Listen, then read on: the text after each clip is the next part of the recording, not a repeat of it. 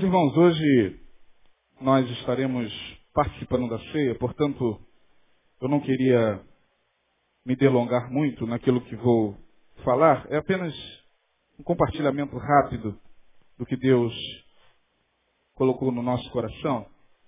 Antes de mais nada, comunicar que o pastor Neil deve estar chegando do Mato Grosso do Sul. A viagem estava programada para que ele chegasse aqui no Rio às 10 horas da manhã. Razão pela qual ele não pôde é, estar presente no culto da manhã. À noite ele estará presente, ele pede para comunicar à igreja. Hebreus capítulo 12, eu queria, em rápidas palavras, comentar com vocês um pouquinho sobre esse texto. Nós vamos ler a partir do verso 18. Hebreus capítulo 12, a partir do verso 18. Lembrando que às quartas-feiras, pastor Neil tem ministrado um estudo muito edificante sobre o capítulo 13 de Hebreus. Hebreus 13, um estudo que já vai aí para quase um ano, né? Devido às paradas, viagens, interrupções, eh, programações atípicas, né? Mas o estudo continua. Na próxima quarta, Hebreus capítulo 13. Você que trouxe a sua Bíblia, por favor, queira acompanhar essa leitura. É uma breve reflexão. A partir do verso 18 do capítulo 12 de Hebreus.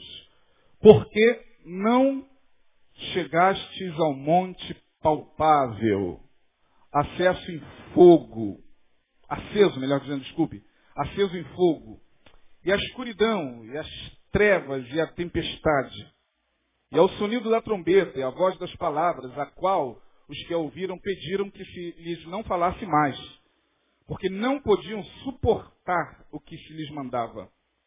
Se até um animal tocar o monte, será apedrejado. E tão terrível era a visão que Moisés disse: Estou todo assombrado e tremendo. Mas chegastes ao Monte Sião e à cidade do Deus vivo, a Jerusalém celestial e aos muitos milhares de anjos, a universal assembleia e igreja dos primogênitos, que estão inscritos nos céus, e a Deus, o juiz de todos, e aos espíritos dos justos aperfeiçoados, e a Jesus, o mediador de uma nova aliança. Repitam comigo, por favor, essa frase. A Jesus, o mediador de uma nova, de uma nova aliança. E ao sangue da aspersão que fala melhor do que o de Abel. Amém. Esse texto faz um link direto com o versículo 29 diz o seguinte, no mesmo capítulo, porque o nosso Deus é um fogo consumidor. Repitam, o nosso Deus é um fogo, repitam mais forte, o nosso Deus é um fogo consumidor. Muito bem. Durante muito tempo da minha vida, eu me converti no ano de 1988, portanto faço fará 21 anos que eu estou nessa estrada chamada Evangelho. E eu sempre tive uma dificuldade muito grande de lidar com esse versículo último que eu li. Depois a gente volta para Hebreus 18. Porque a ênfase que se dava na igreja em relação a Deus era o seguinte: Deus é amor, mas ele também é o quê? Fogo consumidor. Eu lidei durante muito tempo com esse texto de uma forma muito angustiante. Porque a ideia que eu tinha de Deus era de um Deus que sofria de transtorno bipolar. Deus, durante muito tempo, para mim, sofria de transtorno bipolar. O que é o transtorno bipolar? O transtorno bipolar é uma psicopatologia onde a pessoa que manifesta esse transtorno, ela tem estados de euforia e de depressão. Hoje se diz transtorno bipolar, porque a convenção né, psiquiátrica achou por bem mudar isso. Então entrou no, no DSM-4 e no CID-10, que são os códigos americanos, né? O outro é o qual, Denilson? O DSM-4 é americano e o CID-10 é o nosso. CID-10 é o brasileiro, DSM-4 é o código americano de psicopatologias inscritas pela, pela psiquiatria, onde dizia que a pessoa que sofria desses, dessas oscilações muito sérias de humor eram chamadas e tidas e havidas como psicótico maníaco depressivo. Então a pessoa sofria de transtorno bipolar, ia ao psiquiatra, e o psiquiatra dizia o seguinte, meu filho, você é maníaco depressivo. Imagina isso na, de cara. Maníaco depressivo? Pronto. Aí convencionou-se na sociedade chamar o maluco de maníaco. O maluco o, o, o, não é maníaco. Maníaco vem de mania. Mas aí como a sociedade não, não, não entende essas nomenclaturas da psicopatologia, então vê um camarada, por exemplo, lá na televisão que matou e esquartejou. E o maníaco do parque, lembra disso? É o maníaco do parque. É, ele sofria de uma psicopatologia, ele era psicopata. Mas o transtorno maníaco depressivo ah, se manifestava dessa forma. Mais tarde mudaram. Não, está muito pesado. O paciente chega no consultório e recebe de cara esse diagnóstico. Vamos mudar.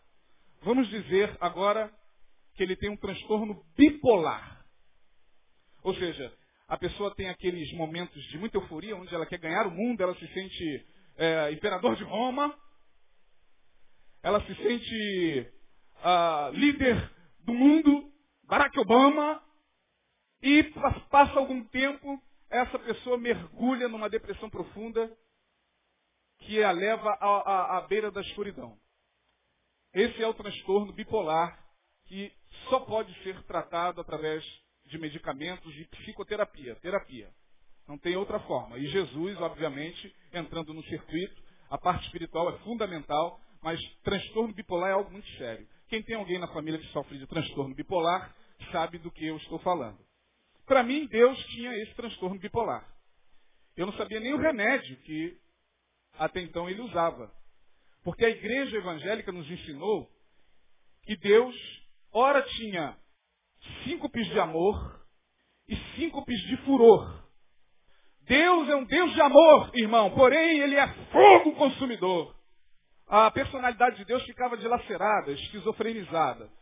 Eu acordava na segunda-feira, eu não sabia com que estado de humor Deus havia acordado naquela segunda-feira comigo. Será que hoje eu estou lidando com um Deus de amor? Ou será que hoje eu estou lidando com um Deus que é fogo consumidor? Não sei. Eu não tinha anjo nenhum que viesse me dar o diagnóstico de Deus naquele dia. Pelo menos Gabriel viesse, olha, meu servo Isaías, hoje o homem lá está com síncope de furor. Hoje ele é o Deus que se você cuspir fora da bacia, se você pisar fora da linha, ele vai te consumir. Ele vai te detonar. Ele vai te colocar no leito e vai ficar rindo sarcasticamente do seu trono, dizendo, ha, ha, ha, eu coloquei ele no leito, veja como eu sou poderoso. Então, não, olha, hoje Deus é um Deus de amor. Pode orar, pode falar com ele livremente. A gente não sabia com que Deus a gente estava lidando. Eu não sei se só eu vivi isso, eu estou falando da minha experiência, tá, gente? Falando da experiência de mais ninguém. Não sei se vocês viveram isso ao longo da vida evangélica de muitos de vocês. Mas quando se apresentava Deus nessa, nessa perspectiva, quase sempre, pior, quase sempre o lado fraterno, melhor, o lado é, é, de amor, passava assim. Você já nunca ouviu pessoas pararem para conversar com você sobre essa questão de Deus de amor e que é fogo consumidor? E alguns pregadores também por aí, quase sempre, quando eles falam isso, eles falam muito rapidamente sobre Deus de amor e dá uma ênfase em Deus que é fogo consumidor. Tipo assim, meus irmãos, Deus é bom, mas ele é fogo consumidor. Deus é bom, mas ele é fogo consumidor. Você ouviu Deus de amor bem longe. Não se dava uma ênfase. Deus é amor. Como João dá na sua epístola. Meus irmãos, Deus é luz, Deus é amor. Mas nós evangélicos nunca aprendemos a lidar corretamente com esse Deus de amor. O lado que é fogo consumidor está sempre nos assombrando. Muitos de nós hoje ainda se sente perseguido por esse lado bipolar de Deus, por essa personalidade sombria do Deus que é fogo consumidor e que estará prestes a te castigar pelo pecado que você cometeu. Lidar com isso é muito complicado. Não é fácil. Porque muitos de vocês que estão hoje aqui me ouvindo ainda carregam dentro de si um pouco dessa imagem do Deus que é fogo consumidor. E tem muita dificuldade de entender o Deus de amor. Eu tinha muita dificuldade com esse versículo, porque o nosso Deus é um fogo consumidor. Porém, quando eu li nesse mesmo capítulo essa passagem que nós lemos primeiro, eu comecei a perceber que a coisa não era bem assim como a igreja evangélica e alguns líderes sob, sob os quais estava a minha vida é, ensinava. Porque o autor da Epístola aos Hebreus está dizendo o seguinte, meus irmãos, vocês não estão mais diante do monte palpável. Ele se refere ao Monte Sinai. Aquele monte lá onde Deus apareceu e fez o monte tremer. Dizem que quem vai a Israel, né, pastor Pinudo foi a Israel, é, e disse que lá no Monte Sinai ainda tem rachaduras lá. É, da época em que Deus fazia tremer o monte, e o monte fumegava, e Deus falava, e as pessoas ficavam atemorizadas. E o próprio Moisés, diz o texto, lá no versículo de número 21, o seguinte, tão terrível era aquela visão, diz ali no verso 21, que eu mesmo ficava tremendo e assombrado. Tão terrível era a visão que o próprio Moisés dizia, estou todo assombrado e tremendo. E o autor da Epístola aos Hebreus está dizendo o seguinte, meus irmãos, dizendo a nós que fazemos parte da nova aliança, a nós que hoje entendemos que Jesus Cristo veio para cumprir lá na cruz todos os requisitos da lei. Para nós que entendemos que Jesus veio definitivamente mostrar que Deus é amor e ponto final. Para nós evangélicos, que cremos que ao participarmos do cálice e do pão, estaremos celebrando a misericórdia e a graça desse Deus amoroso.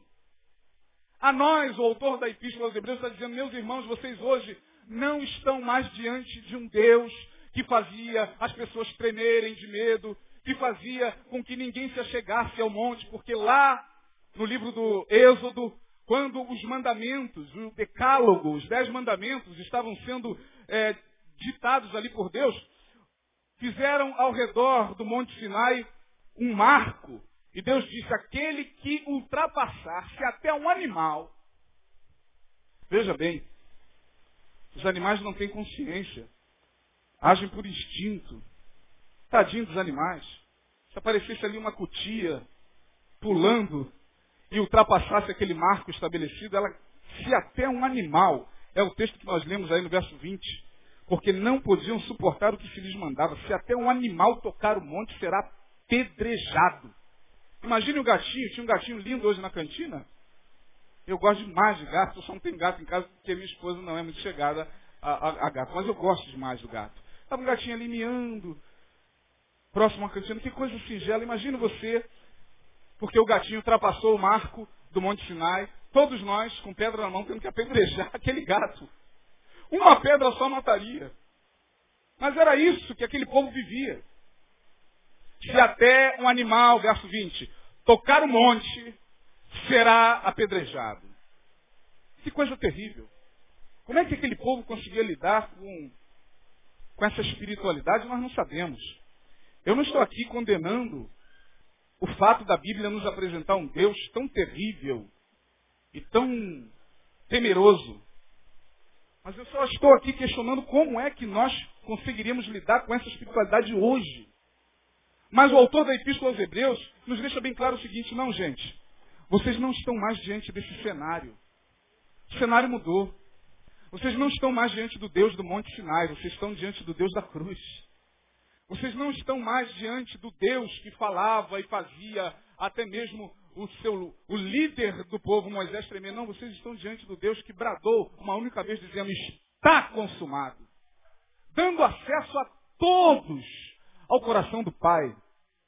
Vocês não estão mais diante do terror que se implanta ainda hoje em algumas comunidades evangélicas, mostrando esse lado bipolar de Deus, que faz com que a gente se relacione com ele através da barganha, porque a barganha é muito primitiva.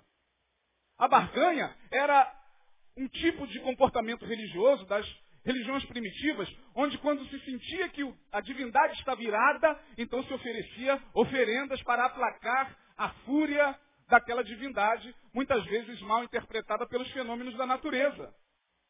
Isso é muito primitivo. Então as barganhas que hoje se fazem nos templos religiosos remontam à primitividade da religião.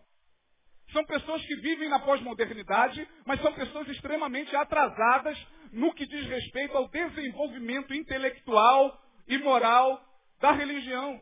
Porque elas ainda hoje se relacionam com Deus através de barganha para aplacar a ira de um Deus que poderá castigá-las pelo pecado que elas fizeram. Ou você acha que não é assim que ocorre no nosso meio?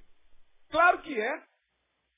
Eu me encontro em você também com pessoas que até hoje têm medo de Deus.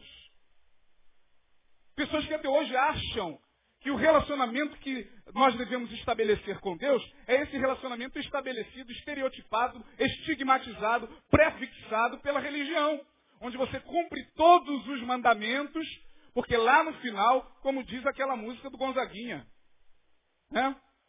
Você tem que lutar pela chefa da feira e dizer que está recompensado. Lembra disso? Você tem que orar pelo bem do patrão e, de, e se esquecer que está desempregado. Você merece, você merece tudo vai bem, tudo legal, né? Depois, no final, no juízo final, você vai ganhar um fuscão. É assim que as pessoas se relacionam com Deus. O que, que é para fazer? Hoje se pergunta muito mais o que, que é para fazer do que o que é para ser.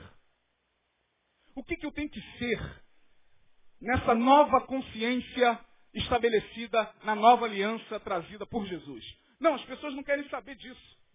Nós somos um povo que falamos da graça, pregamos a graça, pulamos na graça, rodamos e rodopiamos dizendo estamos na graça, aleluia, estamos na graça, é graça, somos filhos da graça. Mas nós ainda trazemos muitos resquícios de lei. Lei que nós implantamos a nós mesmos e ao nosso próximo. Porque quando você quer controlar, quando você quer bisbilhotar, quando você quer rastrear, quando você quer é, é, é, vigiar o tempo todo os passos de quem quer que seja, mesmo sendo você um líder, um pastor, você tem espírito do Monte Sião. Ou melhor, do Monte Sinai. São pastores que hoje pregam a graça, mas sua prática são práticas legalistas. É um povo que canta a graça, mas vive a lei, porque vive com medo de Deus.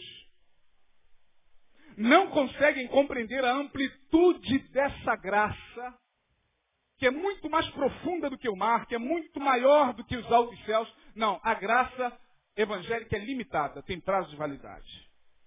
Ela serve para uns e não serve para outros. Pode observar isso. A graça, ela pode até servir para o bandido, para o estuprador, muito provavelmente não servirá para o homossexual. A graça que nós pregamos, ela tem limitações. Nós estabelecemos limitações na graça. Por isso que nós, evangélicos, hoje estamos nos tornando um povo completamente adoecido. Cada vez mais, a igreja superlota de gente adoecida. Gente que precisa fazer barganha com Deus. Gente que precisa apaziguar o coração de Deus. Porque, afinal de contas, eles se dizem filhos da graça, mas eles, na verdade, são interiormente filhos da lei. Eles não conseguem suportar a liberdade do outro. Porque quando a gente não consegue lidar bem com a liberdade do outro, nós ainda estamos sendo legalistas ao extremo. Quando a liberdade do outro nos incomoda, quando a, a, a prática do outro, ainda que contrária à nossa forma de entender e de ver a espiritualidade nos incomoda, nós estamos sendo filhos não da graça, mas da lei, gente. E o autor da Epístola aos Hebreus está dizendo o seguinte aqui: vós não chegastes ao monte palpável, aceso em fogo. Vocês não estão mais diante desse quadro religioso de terror. Muito pelo contrário. Entendam em nome de Jesus, pelo amor de Deus, Ele está quase implorando aqui, vocês estão agora diante do Monte Sião. Verso de número 22. É a cidade do Deus vivo. A Jerusalém celestial e aos muitos milhares de anjos. A universal assembleia e igreja dos primogênitos que estão inscritos nos céus. O que, que o autor está dizendo aqui? Olha, permitam que a consciência espiritual de vocês se expanda. Pare com essa ideia de um Deus tribal. Tribalismo era lá com Israel, gente. Deus tribal é lá o Deus do Antigo Testamento, é o Deus de Israel. É o Deus que estava com Israel, mas não estava com nenhuma outra nação. E que não agia em nenhum outro tipo de, de, de gente. É o Deus tribal. O Deus de Israel é o Deus tribal. O Deus de Jesus é universal. O Deus de Israel era o Deus concebido pelo próprio Israel, que estava ali defendendo as suas doze tribos contra quaisquer outras mentalidades que pudessem ameaçar aquela estrutura de religião estabelecida no judaísmo. Jesus não. Ele já quebra isso lá no capítulo 6 de Mateus, quando ele ora de forma singela, dizendo Pai Nosso. O Pai agora não é mais exclusividade de um grupo. O Pai agora não é mais exclusividade de Israel. O Pai é de todos. Queira você aceitar ou não. O Pai não é só teu. O Pai é também daquele que está do outro lado da rua. Doa isso em você ou não. Queira você contrapor isso ou não. Contraponha. Quais os argumentos que nós teremos contra essa verdade? Como é que nós podemos nos arrogar no direito de dizer que as pessoas que não estão no nosso meio, sejam nossos parentes, irmãos, filhos, maridos, mulheres, que não estão conosco, que não estão praticando as mesmas coisas que nós praticamos, que não estão cantando os mesmos hinos que nós cantamos, que não estão aqui é, vivendo e vivenciando essa espiritualidade que nós estamos vivenciando, perderão a salvação pelo fato de não estarem aqui. Isso é heresia. Isso é heresia. Isso é anátema. Diante daquilo que Jesus estabeleceu na cruz, onde até um ladrão em último momento disse, Senhor, lembra-te de mim, Jesus, já lembrei. Hoje mesmo estarás comigo no paraíso. Isso, gente, abre um precedente. Não enxerguem esse hoje mesmo estarás comigo no paraíso como algo simples de entender, porque não é.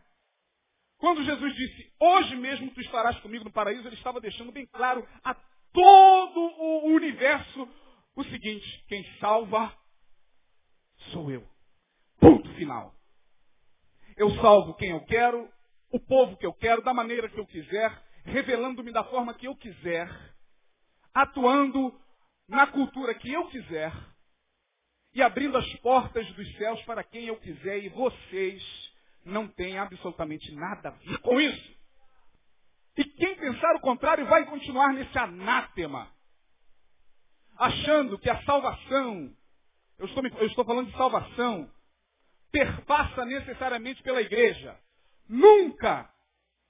Isso é uma mentira que foi implantada pela igreja oficial. Que me perdoem os adeptos, se porventura houverem aqui no nosso meio, da igreja oficial, católica. Fora da igreja não há salvação. E nós evangélicos herdamos essa mentira. Está no inconsciente coletivo é, da igreja evangélica essa mentira. É por isso que a gente fica desesperado quando a gente percebe que algum parente nosso está demorando para se converter. Como se conversão partisse de nós.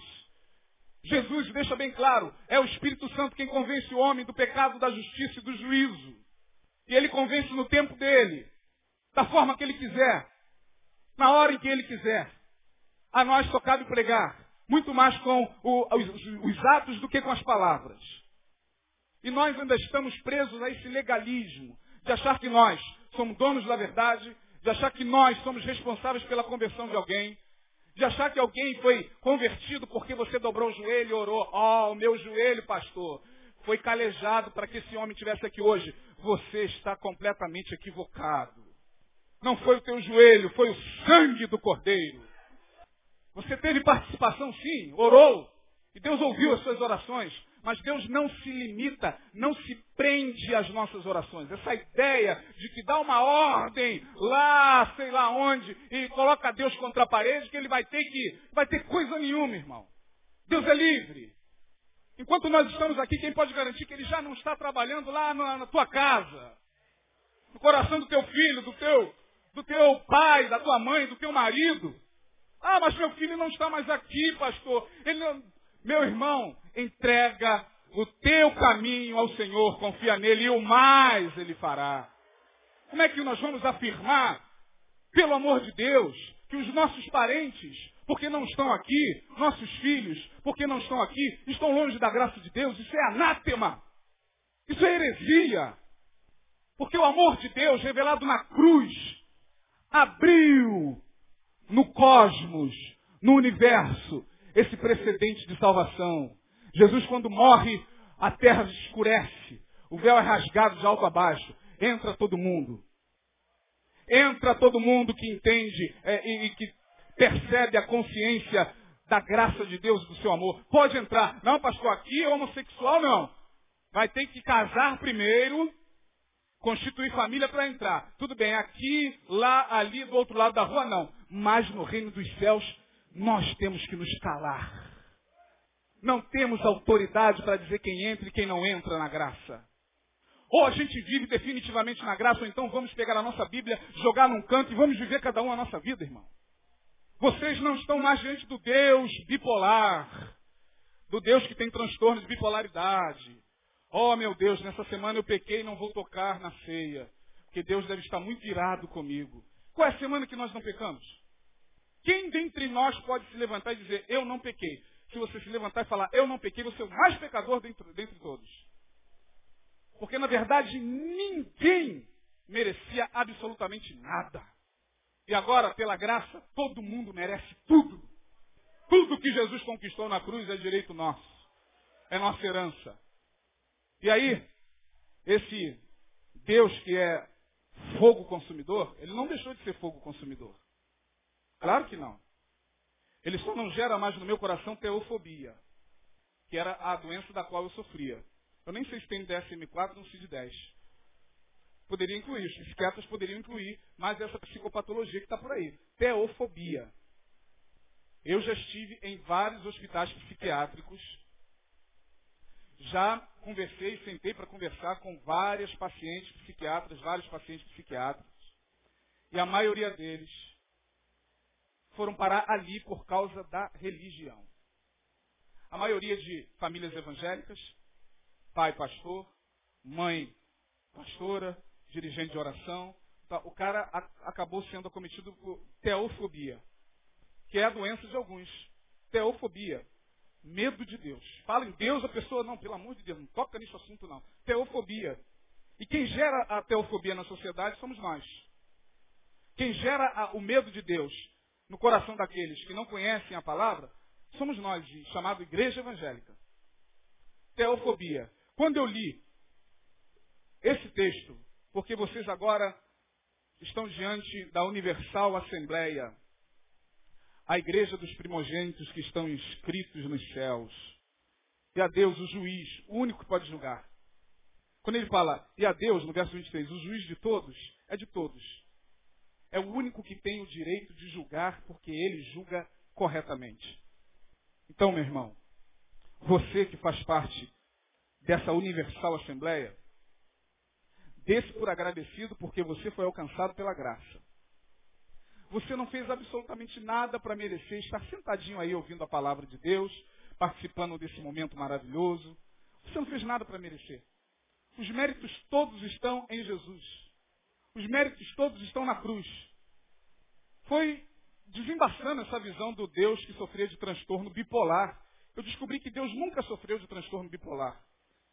Nós é que adoecemos e projetamos nele as nossas síndromes, as nossas doenças, os nossos medos, nossos problemas mal resolvidos com os nossos pais. Nós é que projetamos nele. Ele continua sendo Deus de amor, mas também que é fogo consumidor. Que fogo é esse, então? Depois de algum tempo eu descobri que esse fogo, que foi aceso lá no Sinai, e que se transformou numa labareda na cruz, na vida dos que de fato são filhos de Deus, esse fogo é santo para, primeiro, nos purificar. Não para nos detonar. Não para nos pulverizar. O fogo de Deus é para nos purificar. É para purificar a nossa alma, o nosso coração, das mazelas do nosso eu, do nosso ego, que não nos permite enxergar como Jesus queria que nós enxergássemos a espiritualidade.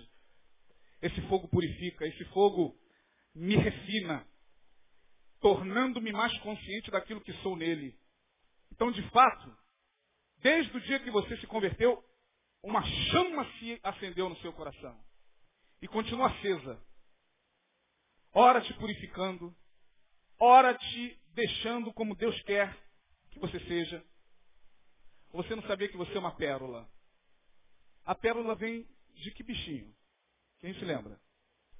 Hã? Ostra. Rubem Alves diz uma frase muito interessante. Muito interessante. Ostra que não sente dor não faz pérola. Porque a pérola nada mais é do que aquele momento em que a ostra está sendo solapada pelas tempestades de areia lá no oceano e ali vai se formando aquele, né, aquela, aquele amálgama que se transforma na ostra. Você é uma ostra. Dentro de você é uma pérola. Você tem ouro na sua vida, mas você só consegue enxergar lata. Ou porque você tem uma imagem muito deturpada de si mesmo, porque alguém disse isso para você. Já disseram muito isso para a gente. Já disseram muito isso para mim. Eu sentava aí, como vocês, para ouvir a palavra, o que saía daqui era pânico, terror, controle e, acima de tudo, elevação da minha autoestima para baixo. Então era uma elevação contrária. Você é um miserável, desgraçado. Você é um pobre. Bom, pobre eu sei que sou. Miserável talvez. Mas eu tenho certeza absoluta de que dentro de mim há algo muito precioso. Só é possível nós descobrirmos isso quando o fogo de Deus está acendendo o tempo todo dentro de nós. Deus é um fogo consumidor, louvado seja o seu nome. Hoje eu agradeço. Ó Senhor, acende mesmo essa fogueira, me purifica. Lá em Apocalipse, no capítulo de número 3, carta à igreja de Laodiceia, terminando minhas palavras, diz lá João, aconselhos que de mim compres ouro refinado pelo fogo. O fogo de Deus é para nos fazer perceber a real riqueza do Evangelho.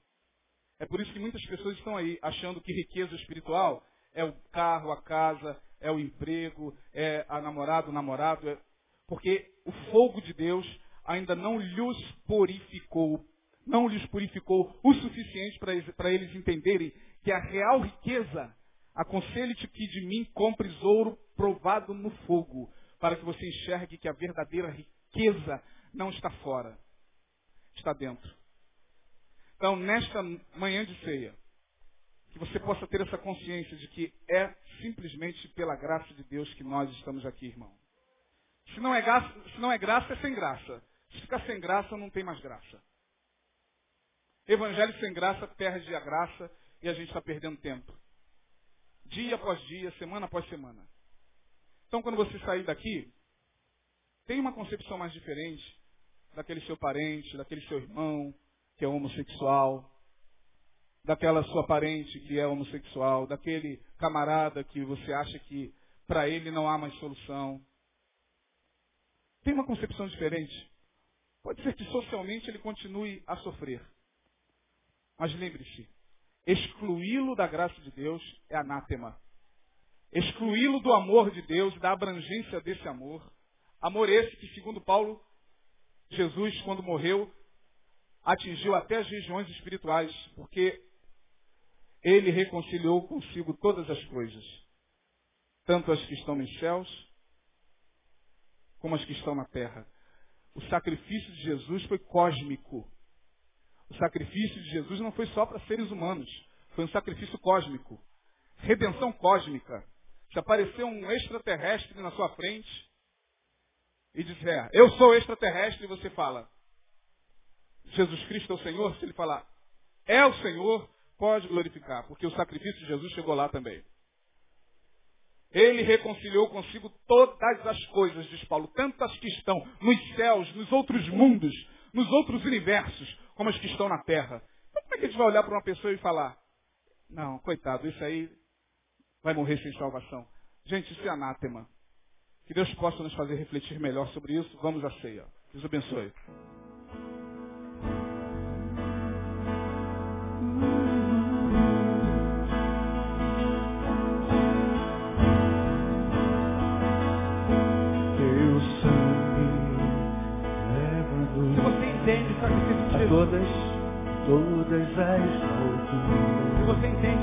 Pecador como eu sou um pecador. Fala de tua justiça pela